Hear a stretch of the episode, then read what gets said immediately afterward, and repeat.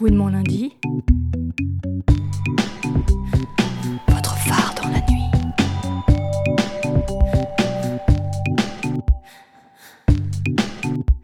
Alors bonjour à toutes et à tous et bienvenue sur Gouinement lundi, votre phare dans la nuit. S'il y a un endroit où les zones d'ombre règnent, où des forces obscures sont à l'œuvre et où on aurait bien besoin d'un petit phare, c'est la politique. Or, juin 2021 est un mois électoral et la campagne de l'élection présidentielle bat déjà son plein à moins d'un an du premier tour. En attendant d'avoir Assa Traoré comme présidente et Céline Chama comme ministre de la Culture, on a décidé d'inviter deux femmes politiques qui font déjà bouger les lignes dans une triste réalité française qui n'a à ce jour qu'une femme députée ouvertement lesbienne et qu'une seule femme et qu'une seule mairesse trans. Alors, nous recevons aujourd'hui pour discuter politique et révolution Gwyn Caroline Mécari. Caroline, vous êtes avocate au barreau de Paris et du Québec. En tant qu'avocate, vous êtes une pionnière de la défense des familles homoparentales en France. Vous obtenez des décisions de justice qui permettront l'ouverture de jurisprudence novatrice et des avancées majeures pour les droits de ces familles. Vous êtes aussi élue conseillère régionale EELV en Ile-de-France en 2010, puis conseillère de Paris sur la liste du 14e arrondissement du groupe PS et apparenté. Vous terminez ce mandat il y a un an, en juin 2020. Bienvenue. Merci à vous. Gilles Maudroyer, vous êtes une militante trans, féministe et lesbienne. Vous étiez candidate pour la première fois sur la liste euh, pour les élections régionales de Clémentine Autain pour la France Insoumise. Bienvenue également. Merci. Gouinement lundi. On va commencer par la chronique de l'AJL, l'association des journalistes LGBT, qui a diffusé le mercredi 23 juin en live sur Twitch Out l'émission. Au programme de cette soirée de 3 heures, en partenariat avec le site Mademoiselle, le traitement de la transidentité dans les médias mainstream et les initiatives médiatiques trans. On en parle tout de suite avec Jenna. Vous vous souvenez peut-être, j'espère, que l'association des journalistes LGBTQIA+, a décerné des Outdoors depuis 2017, en récompensant, au hasard, Amandine Gay, MX Cordelia ou Alexia Serenis. En vrai, c'est pas du tout au hasard, j'ai juste cité mes préférés. En 2020, la cérémonie n'a pas pu avoir lieu pour des raisons sanitaires. Moi, j'avais arrêté de sortir au moment des grèves de 2019 et du coup, je m'en étais pas rendu compte. En 2020, donc, la cérémonie a été remplacée par Out, l'émission. Cette année, comme, euh, comment dire, c'est pas encore parfait, euh, Rebelote, l'émission de la JL, a été une belle performance de 3 heures en direct sur Twitch, en partenariat avec Mademoiselle, qui a bien voulu prêter son compte et ses followers. Parce que je ne sais pas si vous avez déjà essayé de faire un live sur Twitch sur un compte tout neuf avec trois abonnés, euh, dont mes deux partenaires et mon frère. C'est pas le top de l'interactivité finalement, c'est comme jouer seul chez soi. En fait, c'est exactement jouer seul chez soi. Bref, sur le compte Twitch de Mademoiselle, vous pouvez profiter du replay. Vraiment, ça vaut le détour. Le titre était Personne trans dans les médias. On attend encore la transition. Trois heures intenses, animées par la coprésidente de l'AGL, Rachel Gara-Valcarcel, et traduite en LSF par le collectif Main Paillette, dont on apprécie toujours les mains de maître lors des manifs queer et autres rassemblements pour la PMA. Merci les Adelphes. La première partie était sur la transidentité dans les médias mainstream. Nous avons reçu le sociologue Emmanuel Bobati, Daisy Le Tourneur du collectif Toutes des femmes et Giovanna Rincon, qui est à la fois cofondatrice et directrice de l'association Accept ST et outdoor du coup de gueule 2018. Je l'invente pas.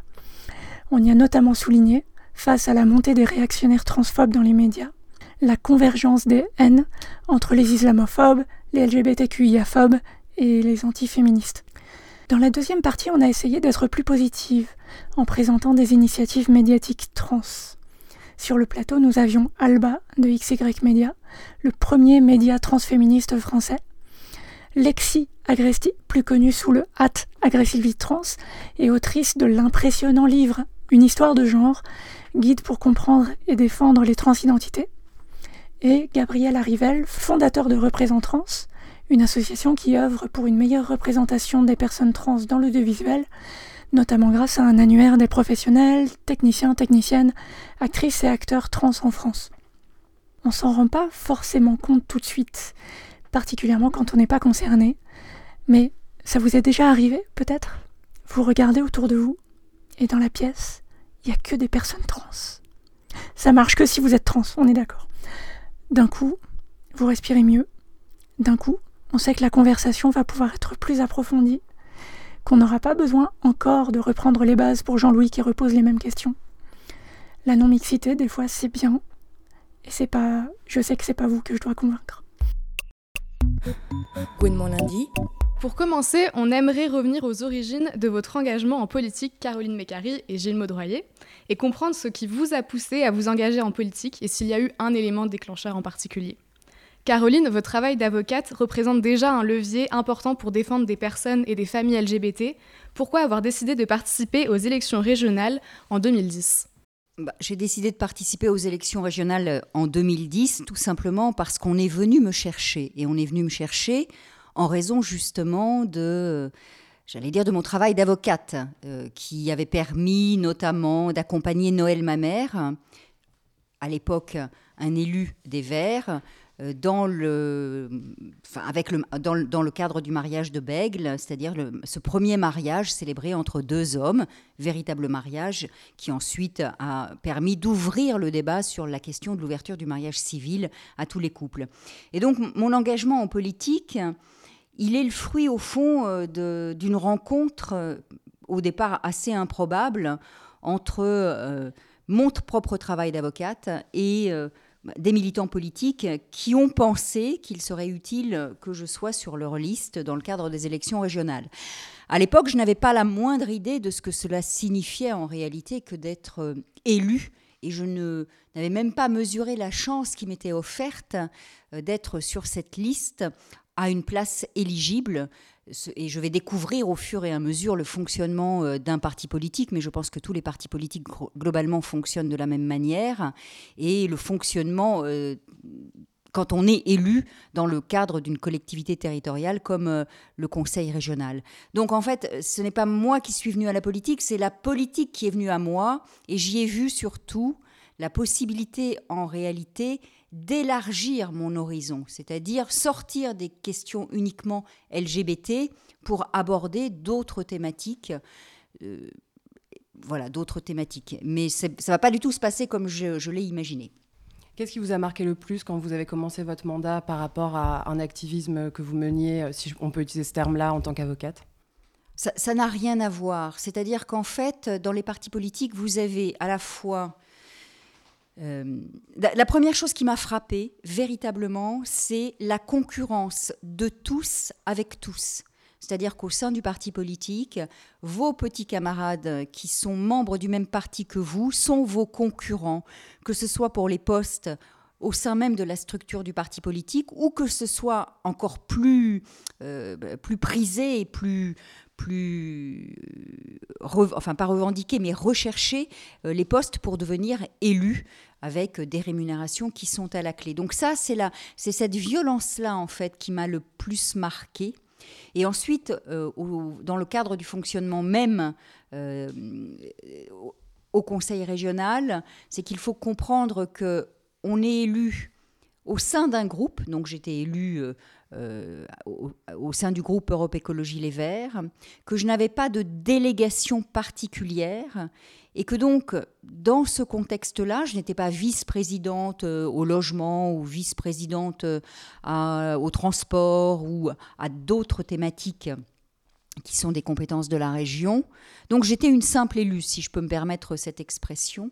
Et, donc ce qui marche, ce qui fonctionne, ce n'est pas votre individualité, vous n'êtes que un parmi 60 élus. Ce qui marche, c'est la discipline du groupe.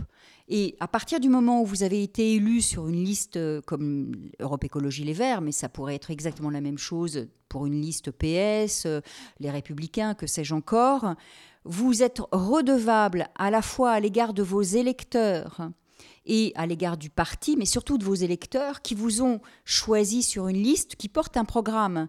Donc vous êtes là pour appliquer ce programme et pour voter ce qui a été, euh, euh, ce qui est mis en musique euh, dans le programme politique au sein du rapport de force dans le Conseil régional, parce que je rappelle qu'à l'époque, Europe Écologie euh, était minoritaire. Hein. Ce n'était pas Europe Écologie qui euh, dirigeait la, région. La région était euh, dirigée par un président qui s'appelle Jean-Paul Huchon. Et donc, on est tout le temps, tout le temps, tout le temps dans le rapport de force. Alors, rapport de force entre les groupes politiques et puis au sein même du groupe Europe Écologie Les Verts, il y a des rapports de force avec des courants qui sont, pour, les gens de l'extérieur, qui ne sont pas visibles, mais qui, fonctionnent véritablement euh, en, interne. Et vous, Gilles Maudroyer, vous avez commencé à militer très jeune, à 16 ans. Et quel était l'élément déclencheur et qu'est-ce qui vous a vraiment donné envie de commencer une vraie carrière politique? Une vraie carrière, euh, c'est peut-être un peu. Euh, non, effectivement, j'ai commencé à militer très jeune euh, quand j'étais au, lycée, en fait, par les mouvements sociaux. Enfin, c'est quelque chose qui s'est fait assez naturellement. j'ai milité contre les réformes, je crois, à Châtel et Darcos. à, l'époque, il y avait un peu des réformes tous les ans, et c'est justement ce qu'on qu'on dénonçait. Et je pense, comme beaucoup de gens qui sont venus au militantisme politique vraiment par les, les, luttes, je dirais, sociales ou sur, ou sur des, des réformes sectorielles, euh, c'est en fait le fait que, cette mobilisation s'arrête, parce que c'est souvent des mobilisations qui sont très intenses, qui occupent vraiment euh, toute la vie pendant, pendant, pendant quelques mois, on fait que ça, euh, euh, c'est du, du, matin au soir, et, le côté ça s'arrête, euh, et en fait on doit attendre qu'il se reproduise quelque chose pour à nouveau se sentir utile dans, dans, dans, un collectif, est très frustrant, et je, et je crois que c'est ce qui m'a amené en fait à adhérer très jeune en fait du coup à, du coup à un parti politique. Et c'est que bien plus tard que les questions LGBT sont aussi devenues un truc que j'ai énormément investi dans, mon, engagement, euh, dans mon engagement politique, ce qui n'était pas forcément un, sujet euh, euh, central au début dans, ce choix-là.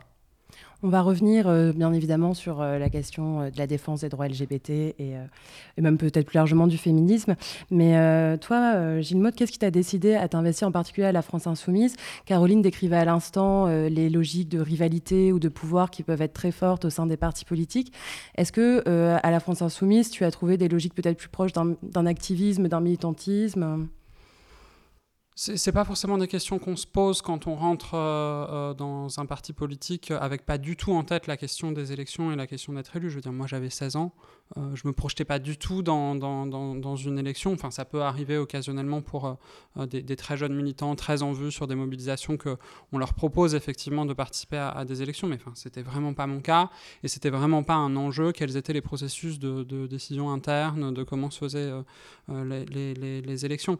Donc non, enfin, la raison pour laquelle j'ai adhéré à la France Insoumise. Enfin, enfin c'était pas la France Insoumise à l'époque, hein, mais c'était le parti de gauche qui avait été créé par euh, Jean-Luc Mélenchon. La raison pour laquelle j'ai plutôt adhéré au parti de gauche était bêtement une raison programmatique. Hein. C'était là que, je retrouvais euh, euh, le plus mes idées, quelque chose de, cohérent, les, les, idées de planification écologique, etc., que, que, que, défendait.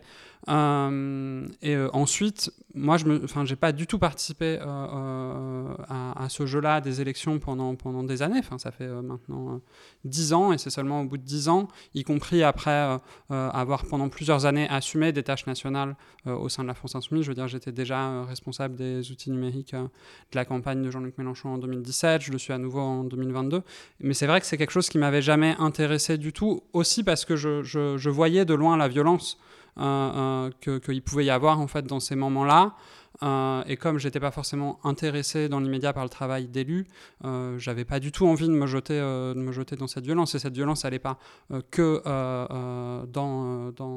au, sein d'un même parti, elle est aussi bah, dans, dans, dans, le cas d'alliances qui, qui, peuvent se, se, faire, elle est aussi évidemment entre, entre organisations, elle est aussi entre, entre, entre courants qui peuvent, enfin entre avis divergents sur est-ce qu'il est plus pertinent de mettre en avant telle personne ou telle personne, mais aussi parfois simplement euh, euh, avec, euh, avec des militants de, terrain qui estiment que la stratégie choisie n'est pas la bonne ou des choses comme ça. évidemment, c'est violent, c'est pas forcément un mal en soi, mais aussi, je veux dire, des fois, la, discussion passe par hausser le ton aussi pour régler certains problèmes et faire entendre certains trucs. Je veux dire, toute la, toute la violence qu'il peut y avoir dans ces moments-là n'est pas forcément, je pense, comment dire, de la, de, la, pure cruauté. Oui, bien sûr, c'est pas forcément quelque chose, quelque chose de mauvais. Non, non, c'est du débat et de la polémique. Voilà. Et, et, ça, c'est pas négatif en soi, en mm. réalité. Et en fait, on, aimerait un peu approfondir sur cette place euh, au sein euh, d'un parti, euh, au sein d'une dynamique politique. Donc, on vous a invité parce que vous êtes toutes les deux fièrement lesbiennes. or, aujourd'hui, force est de constater qu'en France, très très peu de personnalités politiques sont out, lesbiennes ou bien même gays. Et donc, euh, on voulait un peu euh, voilà, voir si c'était encore subversif aujourd'hui en politique de s'affirmer euh, lesbienne. Donc, Caroline, à votre arrivée au Conseil régional d'Île-de-France, on l'a évoqué, vous êtes déjà une figure reconnue de la défense des droits LGBT. Est-ce que c'est quelque chose qui vous a plutôt été favorable d'avoir cette reconnaissance au préalable ou est-ce qu'au contraire, vous étiez déjà perçue peut-être comme lesbienne et donc objet peut-être de lesbophobie? Moi, je n'ai jamais caché euh, mon lesbianisme. Je n'ai jamais caché que je vivais avec une femme, etc. Donc pour moi, c'est quelque chose de naturel. Je, je ne, je, ne, je, l'oublie en fait. C'est-à-dire que partout où je vais, je ne pense pas à ça. Parce que c'est une composante de mon, identité, mais ce n'est qu'une composante. J'en ai plein d'autres. Je suis aussi libanaise par mon père. Enfin, j'ai plein, plein, plein de composantes dans ma personnalité au sein de mon propre parti, ça posait évidemment pas de difficulté, puisque parce qu'en plus, on, est venu me chercher aussi pour ça. Ça fait partie des, ça fait partie de la marque qui va avec l'avocate, etc. Euh, est-ce qu'il y a eu de la lesbophobie de la part d'autres collègues? Je, crois que je ne l'ai pas vu s'il y en a eu. Donc ça vraiment, j'en ai, je, je ne l'ai pas vu. Un point pour EELV. Oui, mais non, mais je parle même au-delà de LV. Je, veux dire euh, que ce soit au Parti socialiste, euh, que ce soit euh, à droite. Je, ne l'ai pas senti, voire même les gens parfois, enfin les collègues venaient me voir pour me, dire oh, ton combat est formidable et blablabli et blablabla.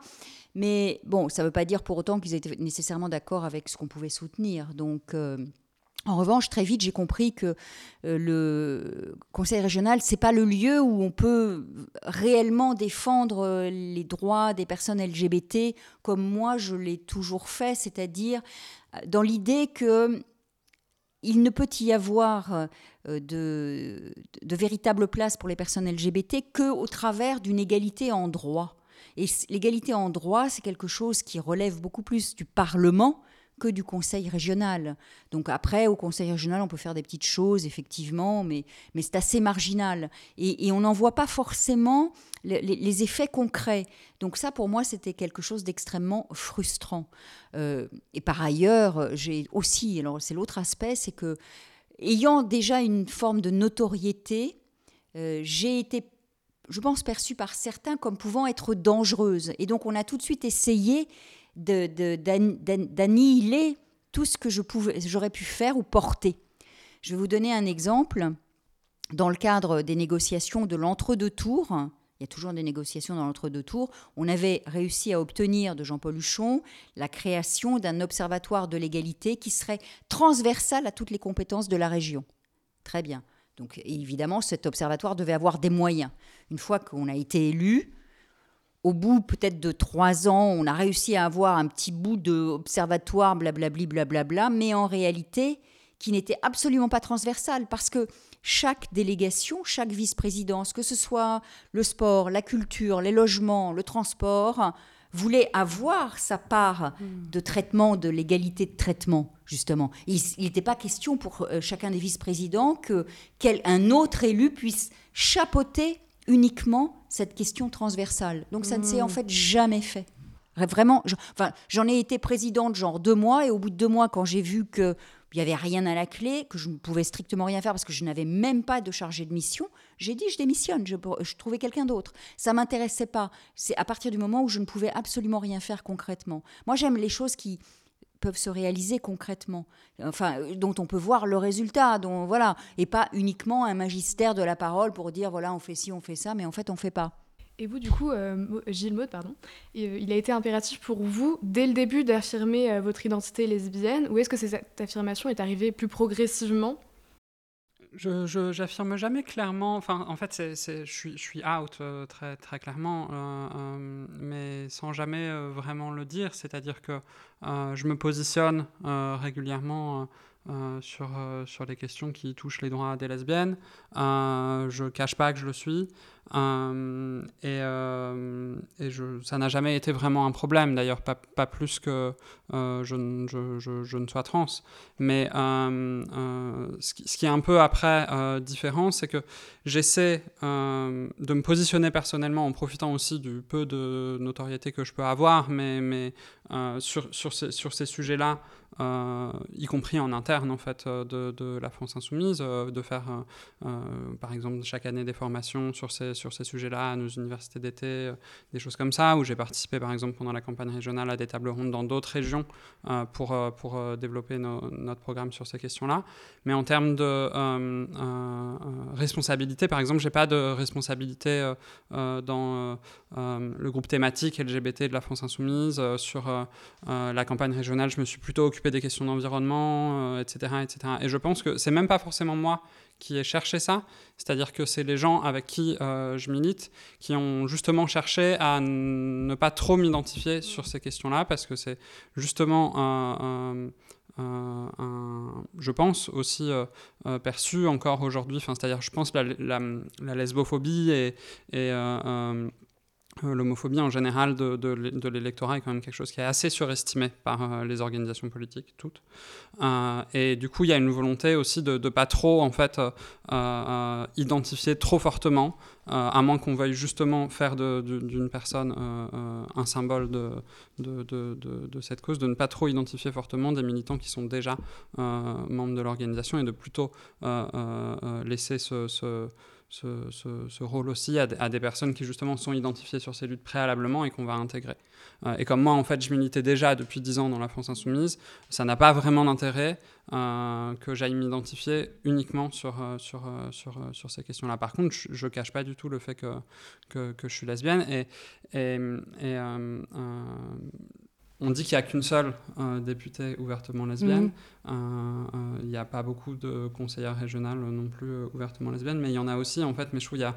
Enfin, il y en a aussi, mais, mais où la question est, vraiment quel degré, quoi, mhm. d'ouverture, de, qui le sait. De publicité. Voilà, c'est ça. Mais du coup, ça, amène une autre question qu'on souhaitait évoquer avec vous. Euh, euh, lorsque vous dites que quand même, il y a une volonté voilà, de ne pas effectivement euh, prendre un, une militante et d'en faire une espèce de porte-drapeau, au final, ça dénote aussi une forme de, de réflexion sur ces sujets-là au sein du parti. Est-ce que vous avez trouvé qu'il y avait une forme de bienveillance et d'attention pour euh, voilà sur ces sujets-là de, LGBT-phobie et euh, sous question est-ce que il euh, y a une forme de solidarité entre militants LGBT une forme de on dirait d'adelphité pour utiliser un terme plus neutre enfin moins genré que sororité? Évidemment évidemment que, euh, et encore heureux qu'il y a une solidarité euh, entre lesbiennes et entre personnes LGBT euh, plus largement dans les organisations politiques, mais de, de, de manière générale, dans les organisations politiques de gauche, les, les lesbiennes et, les mecs gays sont quand même surreprésentés. Ils sont pas forcément plus, surreprésentés dans les personnes qui sont mises en avant, mais euh, euh, ils sont surreprésentés au moins dans, les staffs, dans euh, les permanents et même les militants de terrain, parce que c'est des, des, trajectoires de vie qui amènent plus au, militantisme. c'est certain. Il y a quand même énormément de lesbiennes qui font euh, du, du enfin en proportion des femmes qui font du travail de long, je pense qu'il y a plus de lesbiennes euh, euh, que, que, que, dans la société en général. Mmh. Euh, donc oui, après, il y a une solidarité qui se fait. La question, c'est est-ce que cette solidarité, euh, c'est pour euh, se serrer les coudes et être plus efficace pour finalement quelque chose qui profite à l'organisation en tant que telle, mais pas forcément à ce que soit réellement mis en avant des personnes LGBT, ou est-ce que cette solidarité, elle est vraiment, elle débouche vraiment sur le fait que ces questions-là soient vraiment euh, prise en compte. On s'interrogeait plutôt sur le fait que la politique, c'est vraiment un milieu où justement tout d'un coup, alors là, il euh, faut parler des organisations de gauche, mais où la diversité chute, euh, où les personnes qui sont au pouvoir sont des hommes blancs, cis, hétérosexuels. Et donc, avec Marie-Agnès, quand on préparait l'émission, on se demandait comment est-ce qu'on se sent quand justement on a milité, alors que ce soit vous en tant qu'avocate, avec des familles, vos clients, vos clientes, et qu'on arrive dans des assemblées où au final, la diversité n'existe plus. Caroline, est-ce que c'est quelque chose qui vous a euh, euh, marqué? Est-ce que vous aussi, vous avez trouvé une forme de solidarité entre euh, personnes, on va dire, bah, queer? Partout, on est confronté à la différence et à la, comment dire, à la, à la, majorité euh, hétérosexuelle. En réalité, quand vous dites que bon, j'avais une familiarité avec les familles que je défends, oui, bien sûr, mais en face, j'ai qui? J'ai des juges et j'ai des confrères euh, qui n'ont, enfin, pas forcément la même vision que moi. Donc, euh, c'est pas tellement, enfin, pour moi, c'est pas tellement différent. C'est cette, Enfin, c'est du, même ordre en fait. Et ce n'est pas d'ailleurs lié que à l'homosexualité, c'est aussi lié au genre. C'est-à-dire que pour moi, la première violence dans l'espace public, c'est le rapport entre les femmes et les hommes. C'est vraiment le, point d'articulation de, d'une conception hiérarchique de la société que je ne partage évidemment pas et qui va se répercuter euh, sur l'orientation sexuelle, euh, sur euh, l'identité de genre, par exemple. Et puis après, on peut aller encore beaucoup plus loin sur la couleur de peau, que sais-je encore. Donc, donc voilà. Euh, la solidarité, oui, on a, on a des petites connivences, mais c'est des connivences euh, entre guillemets, euh, j'allais dire amicales. Ça n'a pas de débouché politique, je dirais. C'est voilà. Mais par contre, oui, on, a, on, a une forme comme ça de, oui, de, sororité ou de fraternité avec des personnes dont on sait effectivement qu'elles partagent la même j'allais dire, en tout cas en ce qui me concerne, la même sexualité que moi. Euh, mais ça n'a pas forcément de débouché politique. Parce que politiquement, en revanche, les débats peuvent être très vifs, y compris au sein de la commission euh, LGBT, par exemple, d'Europe Écologie Les Verts. Hein. Euh, où là aussi, ce qui m'a le plus frappé finalement, c'était beaucoup plus la domination masculine euh, qu'un véritable... Enfin, on, pourrait se dire que euh, dans la communauté LGBT, on va avoir un positionnement différent entre les femmes et les hommes, mais en fait pas du tout. On retrouve euh, les mêmes, le même type de hiérarchie, voire qui peut même être parfois redoublé ou renforcé. Donc, moi, quand il y a un endroit où je sens que je ne vais pas pouvoir faire bouger quoi que ce soit, en fait, j'abandonne, de ce point de vue-là, j'abandonne la lutte. Donc, ce pas des lieux que j'ai particulièrement investis. Euh, parce que je, n'ai pas trouvé le moyen en fait euh, de faire bouger les lignes. Je, vais toujours là où je peux faire bouger les lignes en fait. Et du coup, Gilles Maud, c'est une question qu'on se posait aussi. Est-ce que cette domination masculine, et malgré le fait qu'il y ait une certaine euh, fraternité, solidarité dans la communauté queer, est-ce que la domination masculine prime surtout dans la politique? Je sais pas si elle. Enfin, oui, oui, enfin, quand même. C'est très présent. oui, bien sûr. Enfin, euh, encore plus que, que, que la différence euh, hétéro euh, LGBT. effectivement, oui, c'est la domination masculine qui, qui, prime, c'est une évidence. Enfin, y compris, en fait, avant que on arrive dans la période où la PMA est un peu au cœur du sujet, parce que, voilà, c'est dans le parcours législatif de, depuis maintenant 2-3 ans. Euh, enfin, c'était effectivement principalement des, des, sujets de mecs gays euh, dont on parlait dans les commissions LGBT des partis. Hein. C'était quand même euh, rare que aujourd'hui encore on parle quasiment pas de santé sexuelle des lesbiennes.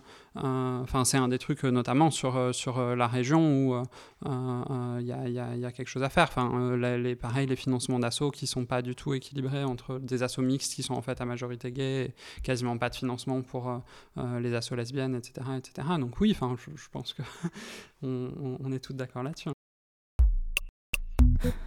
Lundi. Nous avons le plaisir de recevoir Jasmine qui anime le compte Les Gwyn écrivent. Pour ta première chronique à Gouinement lundi, Jasmine, tu as choisi de nous parler de Mathilde Forger et de son livre De mon plein gré. Bonjour à tous et à toutes, c'est Jasmine et aujourd'hui je vais vous présenter ma première chronique littéraire. Soyez indulgents parce que vraiment c'est la toute première fois pour moi et puis euh, voilà, je compte sur vous. Donc j'ai voulu faire une première chronique littéraire sur euh, un roman qui m'a beaucoup touchée, qui est le roman De mon plein gré de Mathilde Forget. Et lorsque j'ai lu ce roman, je me suis posé une question, victime ou coupable? Voilà, c'est la question qui m'est venue. Pourquoi, me direz-vous, pourquoi cette question? Eh bien parce que dans son deuxième roman, De mon plein gré, publié aux éditions du Grasset en mars 2021, Mathilde Forget, l'autrice de La demande d'entière, puise dans son histoire personnelle pour nous raconter le viol, et cela de façon puissante, touchante, mais surtout ambiguë. L'incipit commence d'ailleurs par ces mots. Je me suis livrée à la police moi-même. Et déjà, là, moi, pour ma part, j'ai commencé à me poser des questions.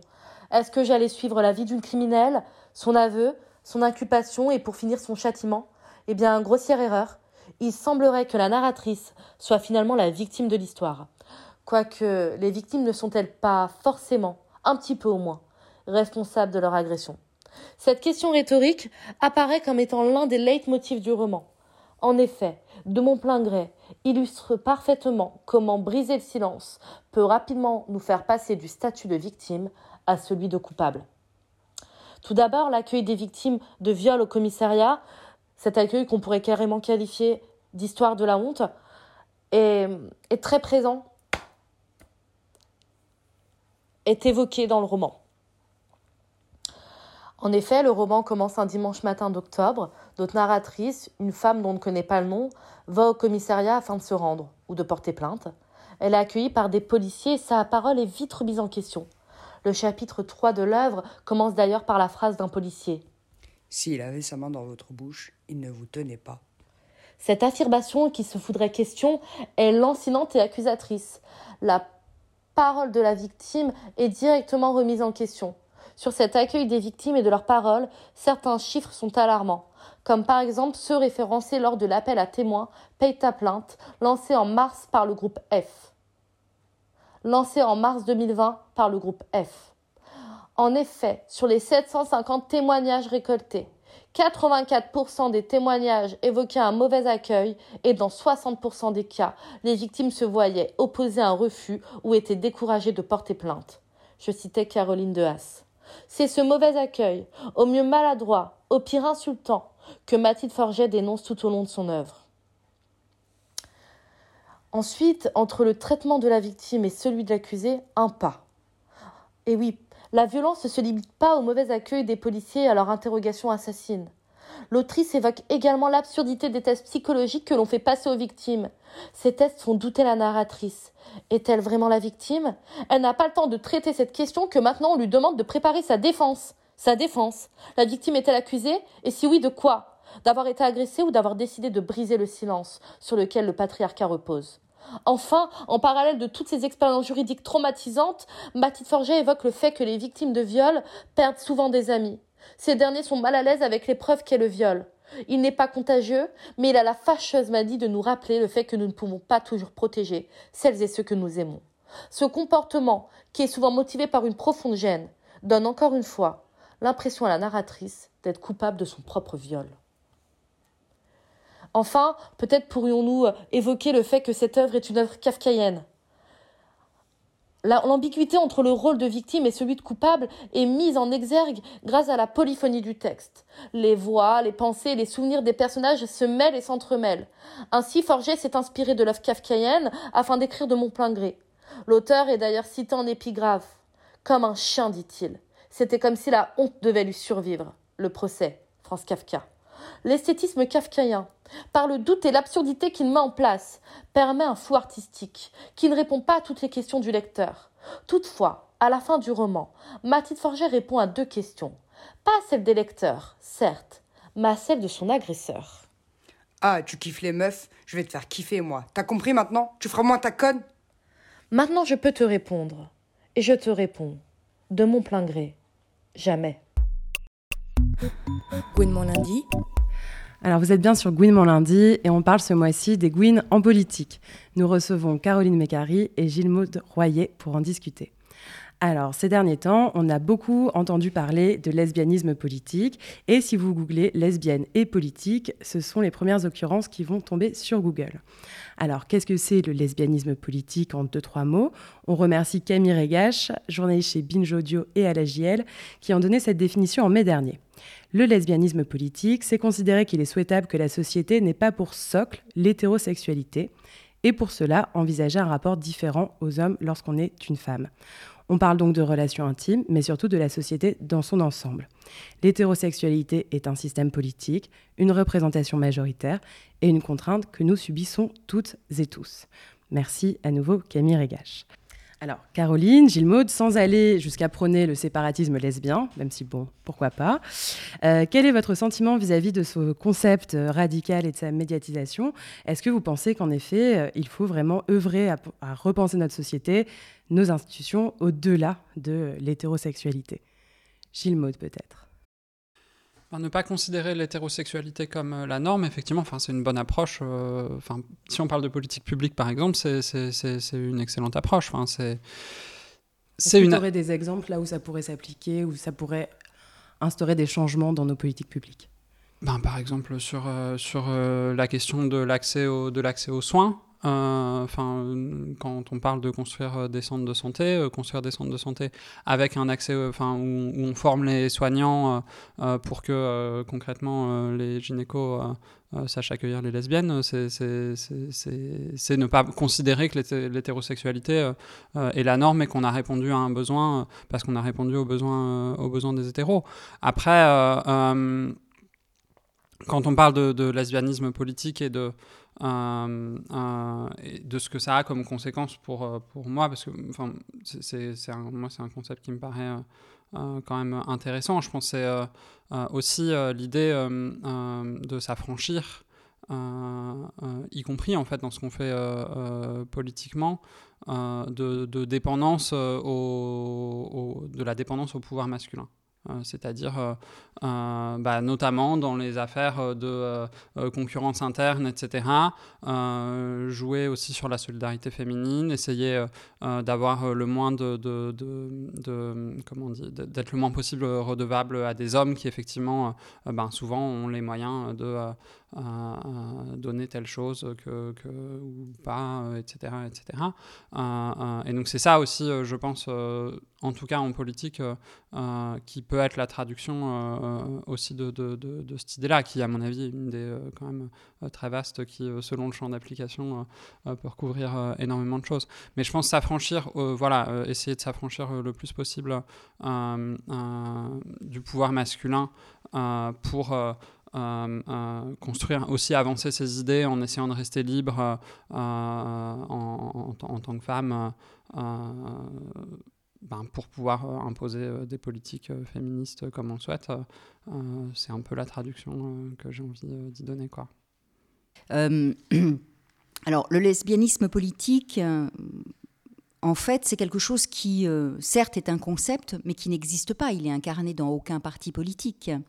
Donc, ce en quoi il est éventuellement intéressant, c'est dans, dans une forme de radicalité qui oblige à réfléchir à la manière dont notre société aujourd'hui est, bâtie. Enfin, quand je dis notre société, on peut dire euh, toutes les sociétés, c'est-à-dire avec une référence euh, hétéronormative, euh, un patriarcat, et qu'il faut en permanence déconstruire. Moi, je fais partie des gens qui pensent qu'on ne peut, pas faire tabula rasa. On ne peut pas faire la table rase, c'est pas possible. On est pris nous-mêmes dans ces, ces, représentations de pouvoir avec une domination masculine qui est absolument, euh, enfin qui est incontestée au jour, enfin qui est plutôt incontestable, mais qui n'est pas incontestée. Et donc c'est par à la fois la prise de conscience de cette réalité-là qu'on peut se décaler et en effet revendiquer ou euh, exiger la mise en place de politiques publiques comme celles qui ont été euh, évoquées par Gilles Maud, par exemple. Voilà, c'est dans cette prise de conscience-là qu'on peut arriver à construire autre chose. Euh, mais, je, crois, qu'il faut toujours aller plutôt du côté de comment inclure tout le monde plutôt que d'aller vers quelque chose qui serait de l'ordre d'un séparatisme, quel qu'il soit. C'est-à-dire qu'il faut trouver les moyens d'inclure tous les citoyens, quelles que soient leurs différences, euh, pour faire société et non pas, euh, enfin à mon, avis en tout cas c'est comme ça que je le vois. Après, je, n'empêcherai jamais quiconque de dire moi euh, je veux plus euh, avoir affaire à cette culture masculine, lire ces livres et ces machins. C'est, pas la, la, question est que et que chacun doit pouvoir choisir en réalité comment il se positionne par rapport à, à ces sujets, par exemple. Et donc, j'irai toujours plutôt du côté de comment je fais pour inclure et comment je garantis à chacun la liberté d'être ce qu'il est et de penser ce qu'il pense, dès lors que cela ne nuit pas à autrui, en fait. Ça, ça sera ça toujours ma position, en fait. Et c'est pour ça, c'est cette idée d'inclusion qui vous a mené à réellement changer les choses de l'intérieur, parce qu'on sait quand même que la politique, c'est des machines patriarcales, enfin hétéropatriarcales, qui ont été faites par et pour les hommes. Est-ce que c'est cette envie d'inclusion, de faire réellement changer les choses, qui vous a poussé à vraiment vous diriger vers l'intérieur, vers l'intérieur du monstre, quoi?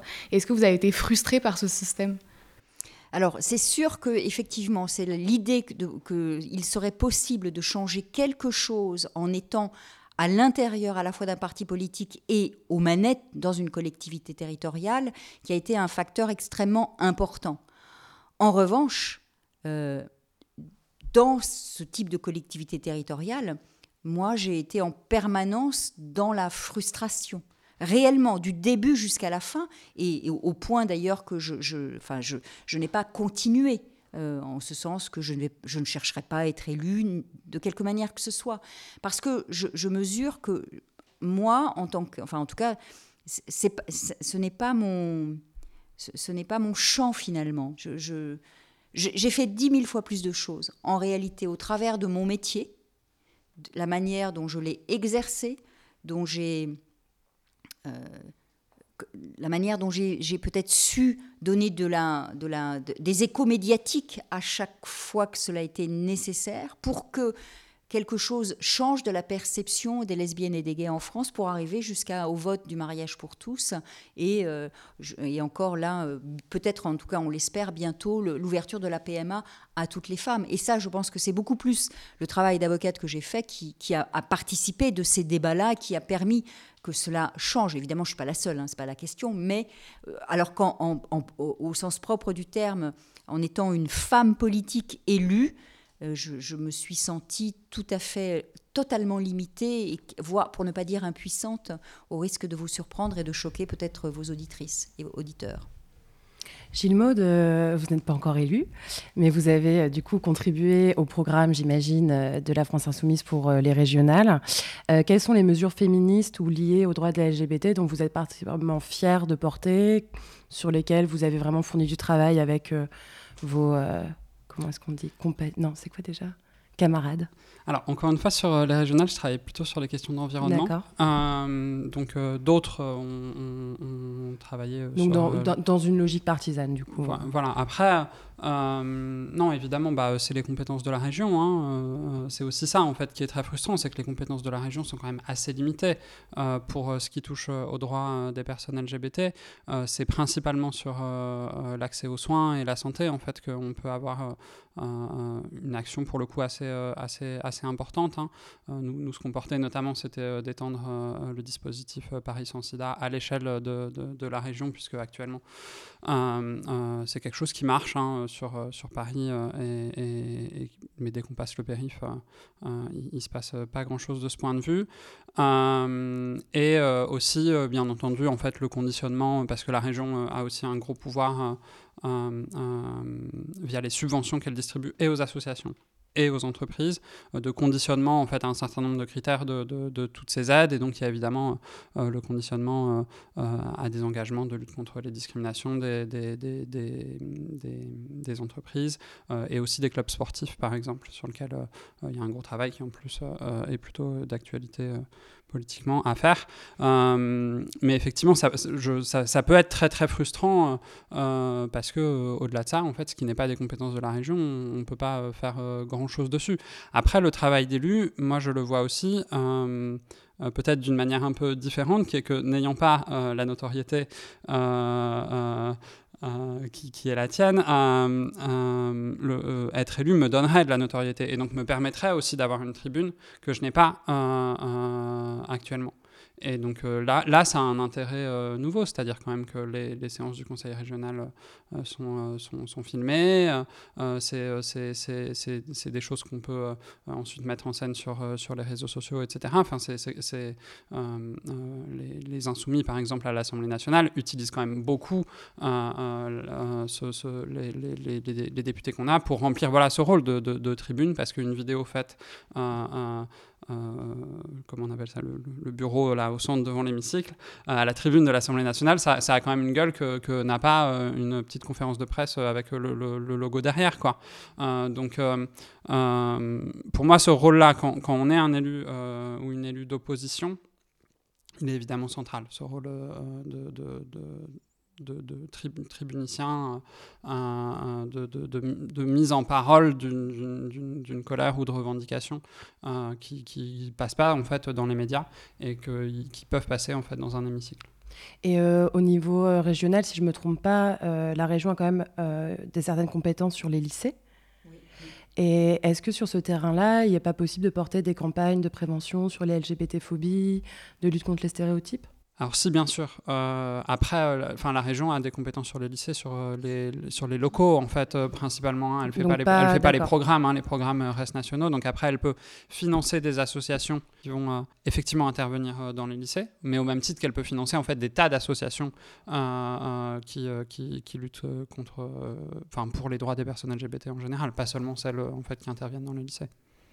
Est-ce que du coup, il y a des œuvres ou des artistes qui vous ont accompagné tout au long de cet engagement euh, politique, féministe et lesbien? J'écoute beaucoup de chanteuses lesbiennes, moi. des noms en particulier? Bon, à nous faire découvrir il y en a en fait certaines, on sait qu'elles sont lesbiennes, mais genre c'est pas euh, c'est pas dit hein, aussi, enfin, notamment beaucoup de beaucoup de rappeuses, ce qui pose la question justement en fait de, du, coming out, euh, euh, enfin de, toutes les personnalités publiques en fait, hein, pas seulement des, des, politiques, hein, mais aussi des, artistes. je pense que c'est très important, donc je ne vais pas les citer puisque elles-mêmes ne se sont pas revendiquées clairement lesbiennes, mais, mais euh, les auditrices verront peut-être à qui euh, euh, je fais référence. Et pour toi, Gilles Maud, est-ce qu'il y avait une figure politique qui t'a inspiré Pour moi, c'est une figure politique. c'est quand je suis arrivé à Paris, et ça, ça résonne un peu aussi avec du coup cette élection régionale. J'ai beaucoup travaillé avec Pascal Lenemanique, qui était conseiller régional d'Île-de-France à l'époque.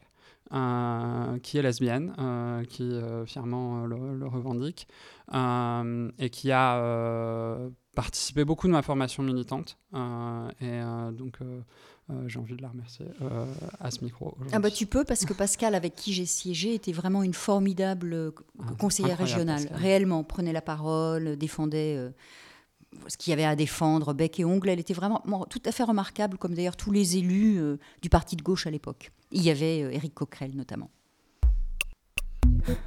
Gouinement lundi. Donc pour clôturer l'émission, on vous propose un petit exercice de politique fiction. Imaginez, nous sommes en avril 2022 et une coalition queer a réussi l'unification des gauches et, démentant tous les sondages, remporte l'élection au deuxième tour. Vous faites bien sûr partie de cette coalition. Quelles ont été vos premières mesures et quelles sont les mesures euh, phares de votre programme pour vous faire élire? Pour moi, il y a deux mesures phares. Mais la première, c'est une remise à plat totale de la fiscalité. Vous voyez que c'est pas glamour. Parce que la fiscalité, c'est ce qui permet à l'État d'avoir de l'argent dans ses caisses. Et aujourd'hui, on est avec un système fiscal, à la fois l'impôt sur le revenu, l'impôt sur les sociétés, euh, les, impôts indirects, le droit des successions. On marche sur la tête véritablement. Il faut impérativement le remettre à plat pour pouvoir alimenter les caisses de l'État d'une manière redistributive, c'est-à-dire qui fait que chacun contribue en fonction de ses moyens, et donc permettre aux services publics de la santé, de la justice, de la police, de l'éducation nationale, de fonctionner. Ça, c'est la mesure majeure phare. La deuxième mesure phare, c'est vraiment la question de la mise en place d'un ministère, d'un grand ministère pour l'égalité contre les discriminations, mais à tous les niveaux, vraiment à tous les niveaux, que ce soit au sein, euh, enfin, que ce soit euh, dans, la santé, dans l'éducation, dans la police, dans la justice, et, vraiment de manière à ce que cette... Parce que ce, par quoi nous sommes gangrenés aujourd'hui, c'est vraiment de multiples fractures et de, à la fois de vraies discriminations, un sentiment de discrimination et d'injustice. Il faut impérativement recoudre cela. Et donc, un très grand ministère pour l'égalité, contre les discriminations, qui va chasser partout, qui va mettre en avant le principe de l'égalité de traitement et lutter contre les discriminations. Il y en a un troisième qui est essentiel, c'est la culture. C'est vraiment la culture, c'est ce qui permet de faire accepter de faire, euh, de banaliser au fond euh, ce qui, ce qu'on considérait il y a 50 ans comme étant une déviance. Et donc ça, c'est vraiment essentiel. Un film de Céline Sciamma fait plus que tous les discours que je pourrais faire euh, dans n'importe quelle assemblée. C'est pour moi, c'est une évidence. Donc la culture est vraiment le troisième pilier sur lequel on devrait marcher si on devait gagner les élections en 2022. Donc fiscalité, égalité, culture. Gilles Maud, est-ce que euh, ça t'a donné un peu à réfléchir euh, Ou est-ce Oui, que peut-être peu. des mesures plus sur euh, les droits des femmes, droits des personnes LGBT Enfin voilà, la Non, mais je vais, je tribune vais- je- je vais est dire, ouverte. je, vais- je- je vais dire ma réponse, c'est que un gouvernement queer, je, je crois que c'est comme ça que, que tu l'as dit, queer féministe, ne, ne peut pas, enfin ne peut rien faire. Euh, Enfin, tout ce qu'il va vouloir faire, en tout cas de queer et de féministe, sera conditionné au reste de son programme. C'est-à-dire euh, euh, féministe, d'accord, il faut des places euh, d'hébergement, euh, d'accord, donc faut faire du logement social, euh, et euh, tout d'un coup, on est déjà sur une autre question. Euh, euh, on veut euh, euh, euh, augmenter euh, les, euh, enfin, par exemple, les euh, trucs très actuels. On veut faire l'autonomie, euh, l'autonomisation du calcul de, de, de l'AH des revenus euh, du conjoint, mesure féministe. Euh, ben, ça, pareil, il faut financer, euh, euh, faut le financer, il faut financer euh, la, hausse, euh, la hausse de l'AH, euh, etc., etc. Donc, il faut combattre les, les, logi- les, les- les- les logiques et les politiques d'austérité euh, qui euh, empêchent euh, de, de s'endetter. euh, euh, donc, ça veut dire aussi changer le rapport avec l'Union européenne, etc., etc. Donc, on ne peut pas penser euh, un, programme indépendamment du cadre économique dans, lequel, euh, dans lequel on construit, ça c'est certain. Et ensuite, on ne peut pas le penser non plus indépendamment de la stratégie. C'est-à-dire que euh, moi, j'ai l'intime conviction que une des raisons pour lesquelles euh, euh, Trump euh, a gagné aux États-Unis, même si depuis, heureusement, ça a été défait, c'est qu'il a véritablement réussi le tour de force politique de, faire croire que l'antiracisme et le féminisme étaient un truc de bourgeois. Parce que effectivement, aux États-Unis, c'était, enfin, il, a réussi à, mettre en avant le fait que c'était porté par euh, des démocrates, par Hollywood, euh, euh, par euh, euh, une certaine euh, euh, jet set artistique, etc., et pas du tout euh, euh, une aspiration, euh, une aspiration populaire. Euh, et c'est ce qui se passe aussi en France. hein, c'est ce que fait euh, euh, le, le Rassemblement national, en fait, de dire que euh, euh, les préoccupations de lutte contre les discriminations sont des préoccupations euh, euh, bourgeoises et pas des préoccupations des classes populaires qui, euh, euh, en fait, sont supposées euh, toutes, toutes blanches et masculines et hétéros. Euh, et donc, il y a un, intérêt euh, euh, stratégique et programmatique, c'est-à-dire à, à- combattre ça et à faire en sorte que le féminisme, les luttes contre les LGBTI-phobies, l'antiracisme qu'on défend, il soit ancré aussi euh, dans euh, le vécu euh, des personnes qui, le, le- enfin, des, personnes des classes populaires qui le, qui, le vivent et pas dans, dans, dans, le vécu des, femmes bourgeoises, des, lesbiennes bourgeoises, etc. Parce que sinon, en fait, on, fait, on, met dessous dans la machine de, cette stratégie du Rassemblement national de, de faire croire que en fait, bah, c'est le sexisme, c'est le racisme, etc., qui, sont l'opinion populaire. Quoi. Et justement, vous nous avez parlé du coup d'égalité. Et est-ce qu'on garderait cette devise qu'on a liberté, égalité, euh, fraternité, ou est-ce que vous la changerez si vous étiez élue présidente ou Et que du coup, vous alliez un peu changer la constitution au passage. Quoi. au passage Non, mais la question de changer la Constitution est une question qui se pose réellement, très clairement, puisqu'on est arrivé vraiment au bout, je crois, du fonctionnement de la Ve République. Ça paraît très très clair. Euh, On a une hyper-présidentialisation. Bon, je ne vais pas rentrer dans le détail. Moi, moi j'aime beaucoup la devise euh, républicaine, liberté, égalité, fraternité. Il y a- il y a, pour moi, il y a tout, en fait, y, y incluant d'ailleurs la, la- la laïcité, la liberté de croire ou de ne pas croire, euh, l'égalité, euh, bah, quand on est placé dans la même situation de fait, on doit avoir le même traitement juridique. La fraternité, c'est la solidarité. Donc, euh, j'ai pas envie de la changer, en fait, certainement parce que j'allais dire en tant que juriste, je manque d'imagination, mais elle me convient bien, je l'apprécie vraiment beaucoup. Par contre, ce qui est important, c'est de lui donner euh, un contenu réel et concret. C'est-à-dire, il ne suffit pas de, dire liberté, égalité, fraternité. Il faut réellement que ça se, enfin que ça se, ça s'incarne partout où, euh, euh, enfin, dans, dans, dans dans- l'espace public, dans la vie de chacun de nous. Donc, euh, quand on parle euh, de, d'égalité, euh, si on parle de violence policière, il faut véritablement que, lorsqu'elles sont avérées, il y ait euh, des sanctions, de manière à ce que le citoyen se sentent dans un rapport d'égalité avec la police. La police, elle doit être exemplaire, par exemple, hein, véritablement. Si, si elle est républicaine, elle doit être exemplaire. On ne peut pas laisser euh, se, développer des sentiments d'injustice. Pourquoi? Parce que moi, j'ai la conviction absolue que les sentiments d'injustice, c'est exactement ce qui est le, c'est ce qui nourrit la révolte et la colère. Voilà, c'est pas du tout ce qui apaise, c'est ce qui nourrit la révolte et la colère. Donc il faut tout faire pour qu'il euh, n'y ait pas de, de, révolte et de colère, et pour ça, il faut mettre de la justice, par exemple. Gilles Maud, euh, vous allez être d'accord avec la Sixième République, j'imagine. Oui, je suis, je suis assez d'accord Et avec quant, la... à, quant à la devise La devise, oui, pareil. Moi, je, je, euh, je pense que euh, c'est quelque chose qui euh, peut-être l'histoire euh, que l'histoire euh, remettra éventuellement sur le tapis, mais c'est pas par là qu'il faut rentrer rentrer dans le débat de, de, nos institutions et de la République. Oui, clairement, il y a déjà beaucoup de choses à faire sur l'organisation des, institutions et sur le fonctionnement de la démocratie. si on doit remettre ça sur le tapis, on le fera. je pense que l'histoire est pleine de surprises, donc pourquoi pas. Mais c'est pas moi qui vais demander à ce que ce soit fait, je pense, euh, et c'est pas forcément euh, une bonne idée d'ailleurs stratégiquement de le faire. La stratégie, c'est important, on l'aura compris. Et faites-nous un peu rêver pour cette dernière question. On aimerait savoir quels, sont vos... quels seraient les principaux membres de vos gouvernements. Dans mon gouvernement, j'aurais mis à la culture euh, Céline Sciamma. Je mettrais au sport, alors j'hésite un petit peu entre Marinette Pichon et Amélie Mauresmo c'est difficile parce que Amélie Mauresmo, c'est quand même la première qui a, euh, voilà, qui a, qui a, qui a, qui a, qui, a révélé sa, son homosexualité. Mais Marinette Pichon, j'ai une petite tendresse pour elle. Euh, à la santé, je mettrais Baptiste Beaulieu. Je trouve que c'est un médecin absolument formidable.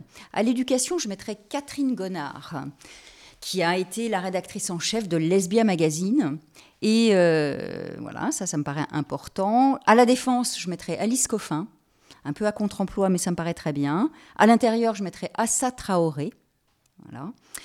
Euh, Qu'est-ce que j'ai oublié? Qu'est-ce que j'ai oublié? Euh, Économie et budget, j'aurais mis euh, Paul Preciado, ministre de l'économie, et comme au budget, j'aurais mis Camille Barré. Voilà, c'est pour les ministères les plus, les plus, les plus importants. Le enfin. Premier ministre, du coup, c'est vous? Alors, non, moi je me serais mise, pardon, alors là effectivement, moi je me serais mise à la justice, ça pas l'ombre d'un doute, mais je, Premier ministre, peut-être Christiane Taubira, voilà. Euh, et euh, présidente, euh, présidente, je ne sais pas, là je sèche un peu.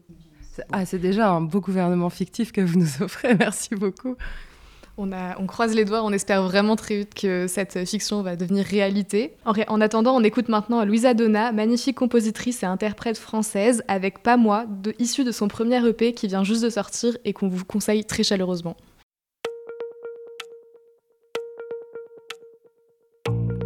200 000 ans sans clitoris.